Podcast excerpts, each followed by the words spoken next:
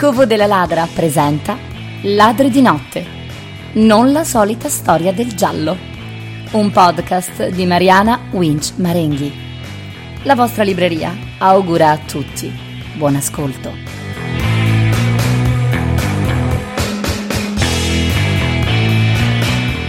Bentornati ladri di storie e piacere di ritrovarvi in questa nuova puntata di Ladri di Notte, il podcast dedicato a tutti gli amanti del giallo, del noir e delle crime story. Io sono Mariana, sono la libraia del Covo della Ladra, una libreria specializzata in gialli, noir, mystery e sì, anche fantastica, e vi terrò compagnia in queste serate estive per scoprire insieme le origini, la storia e tutte le sfumature del genere che più ci piace. Se avete voglia di scoprire le pieghe più oscure dell'animo umano, i delitti più efferati e i mondi più misteriosi, non vi resta che aprire con me la porta del mistero e seguirmi in questi podcast da brivido.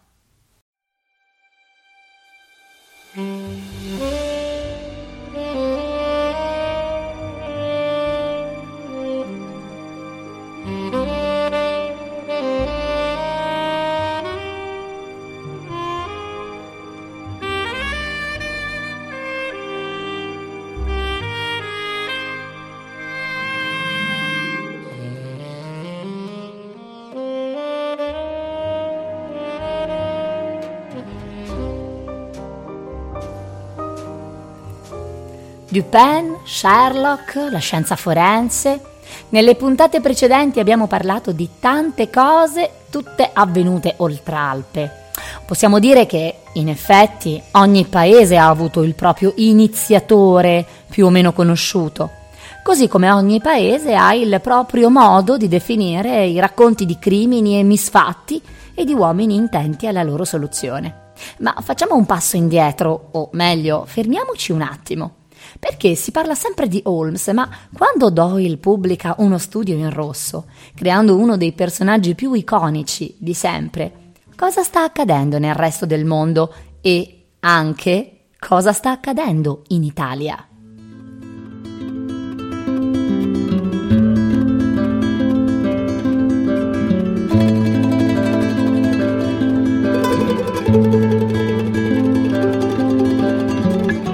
C'è un gran fermento in questo periodo, lo abbiamo anche detto nella scorsa puntata.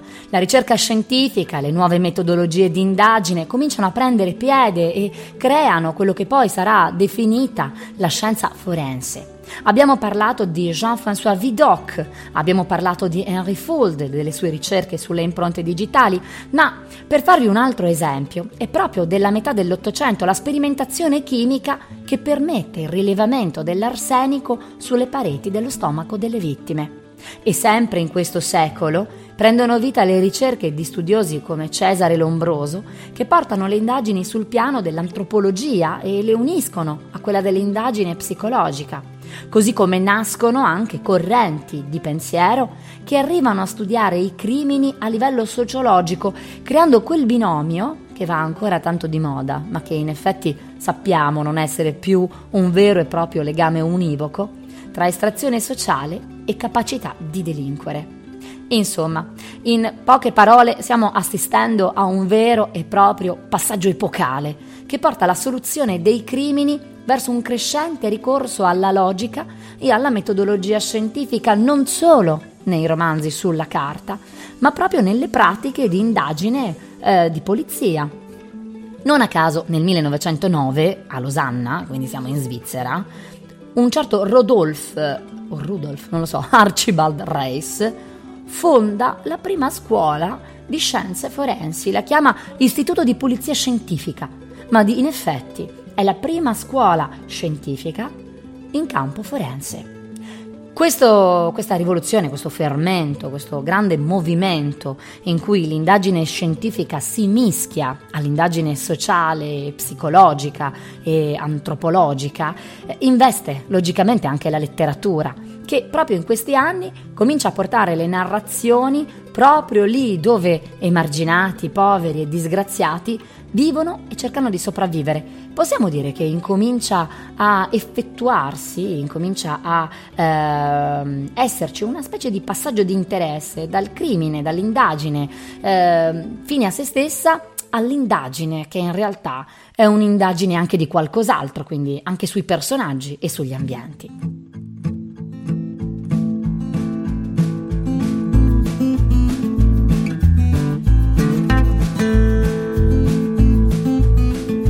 Però sto correndo un po' troppo.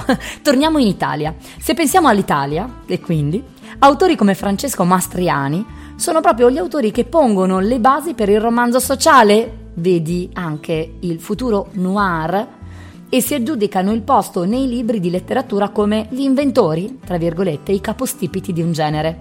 Ma perché cito proprio Francesco Mastriani, l'autore dei Misteri di Napoli o della Cieca di Sorrento? Perché il primo noir della letteratura, senza farlo apposta, lo scrive proprio Francesco Mastriani. Il mio cadavere esce a puntate nel 1852 sul periodico L'Omnibus e in questo romanzo troviamo due elementi chiave. Il primo è un cadavere e un medico, diciamo legale, che è deciso a dimostrarne la morte per avvelenamento.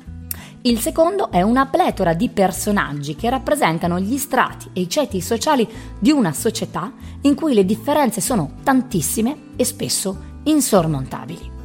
Due elementi che inaugurano un vero e proprio genere, il noir, ma di questo però ne parleremo un po' più avanti. E il giallo? È proprio il 1887, pensate, lo stesso anno della pubblicazione di uno studio in rosso, che un certo Emilio De Marchi pubblica Il cappello del prete, in puntate periodiche su due giornali, prima l'Italia e poi sul Corriere di Napoli. È un romanzo interessante Il cappello del prete e a tutti gli effetti può essere definito il primo giallo compiuto della letteratura italiana e se non l'avete letto vi consiglio di leggerlo. Ma in realtà potremmo continuare a fare elenchi di romanzi che da qui in poi hanno ingrossato le fila di questo genere, rendendolo anche uno dei generi più amati dai lettori. Non sarà questa la puntata in cui vi racconterò queste storie. Avete notato che ho però usato due termini ben specifici per il romanzo di Mastriani e per quello di De Marchi? Ho usato i due termini, il primo è il noir e il secondo è il giallo. Non l'ho fatto a caso. Vi avevo chiesto, la puntata scorsa, di appuntarvi un nome, Arnaldo Mondadori. E allora, per rispondere a questa domanda, dobbiamo fare un balzo in avanti nel tempo e per la precisione al 1929.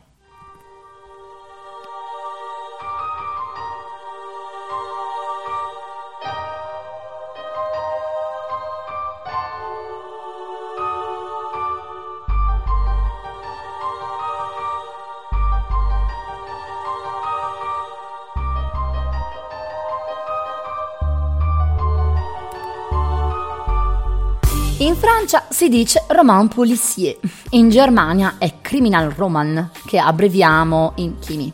Nei paesi anglosassoni si può scegliere tra detective fiction, mystery o mystery story, o detective story o detective novel, crime o crime story. In spagnolo si dice novela negra. In russo e in polacco non ve lo sto a dire per non fare un'evidente figuraccia per la pessima pronuncia e farmi prendere in giro da tutti i nostri amici russi e polacchi. In Italia, però, il poliziesco noi lo chiamiamo giallo e tutto ha inizio, come vi dicevo, nel 1929.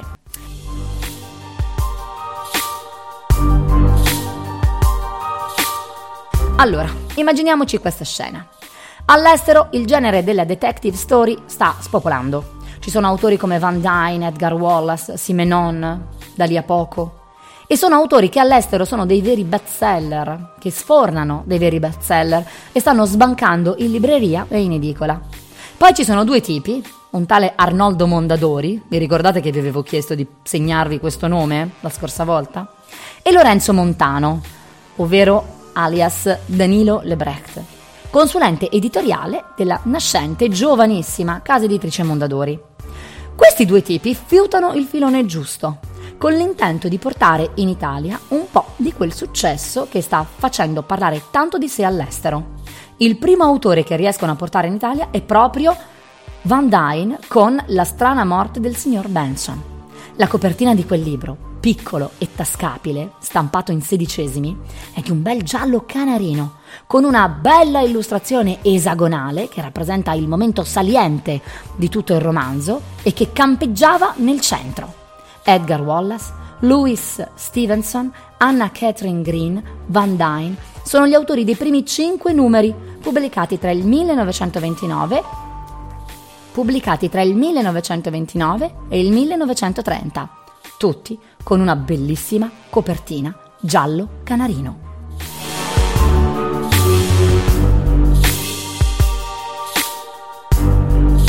Dalla copertina gialla alla nomea di gialli, il passo è breve e oggi possiamo ben dire che la paternità di questo termine debba essere proprio attribuita a Mondadori e a Montano.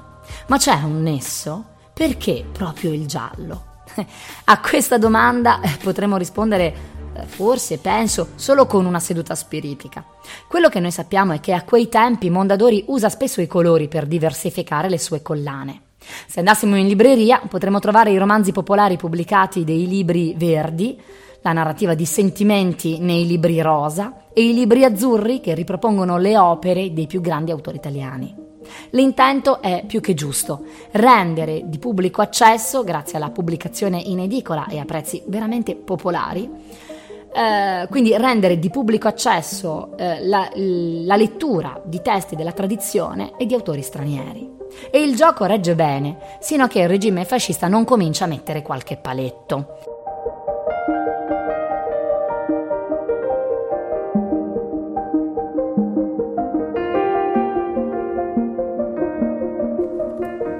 Il primo ostacolo, la prima censura che viene posta alla narrativa di genere è quella di relegare ai personaggi stranieri il ruolo di criminali, perché si sa che la gioventù fascista è fatta di tanti buoni ragazzi che non possono commettere azioni criminose.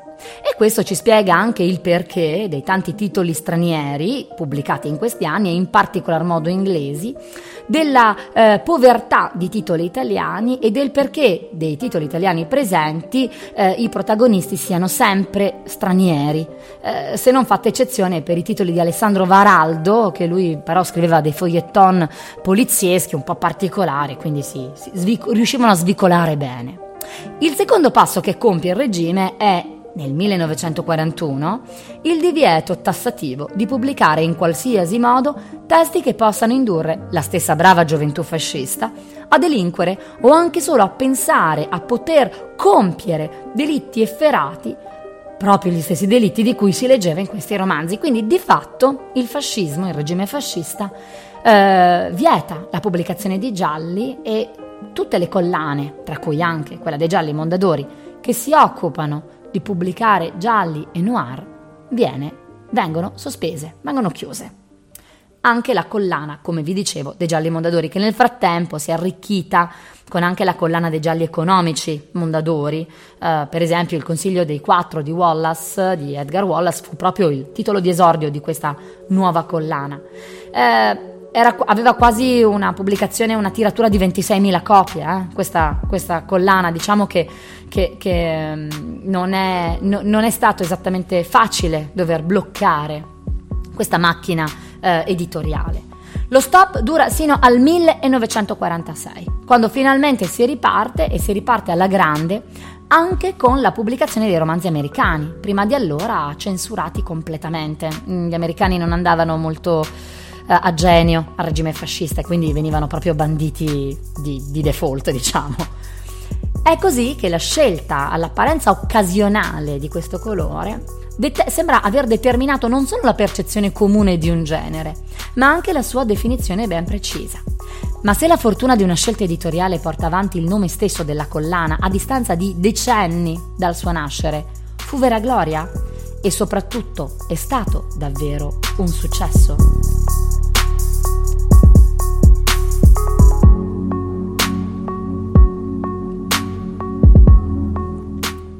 Le capacità imprenditoriali di Arnaldo Mondadori non si discutono. Sin dai suoi primi passi nel Mantovano, nel lontano 1912, si capisce che la sua idea di azienda non ragiona in piccolo. Il tentativo di rendere pubblica la lettura con edizioni economiche a poche lire è il fondamento con cui si muove tutta la sua politica editoriale. E quando parlo di politica, intendo proprio di impegno politico. E se anche il suo intento e i suoi propositi sono sempre stati dei migliori, resta di fatto una certezza: l'esordio della letteratura poliziesca in edicola ha nel nostro paese bollato per sempre la stessa al rango di letteratura di secondo ordine, se non di paraletteratura, lo declassando tantissimi autori che solo oggi, con la coscienza storica maturata sui giudizi del passato, stiamo piano piano riscoprendo.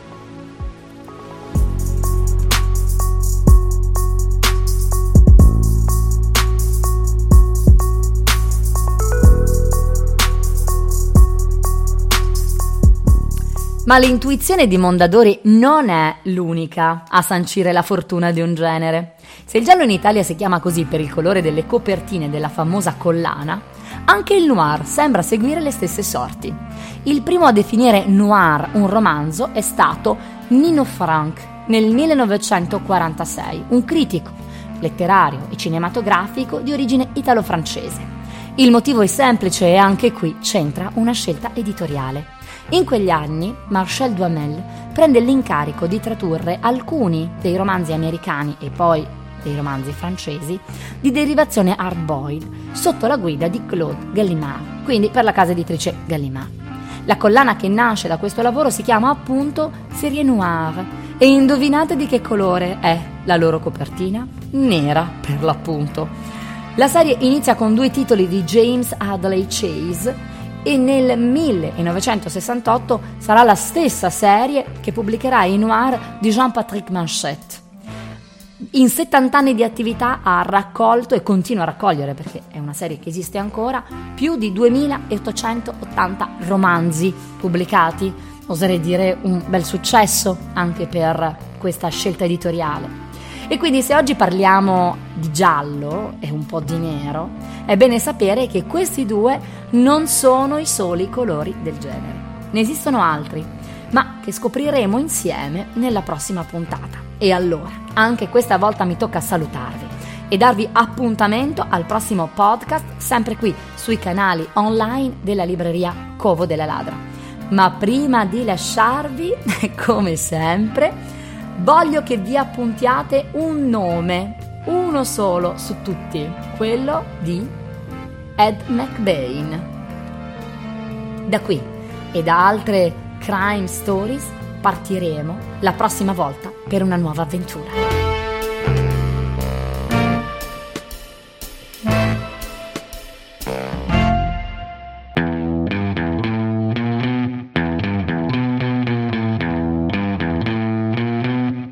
Hai ascoltato Ladri di Notte, non la solita storia del giallo. Questo podcast è realizzato dalla libreria Covo della Ladra.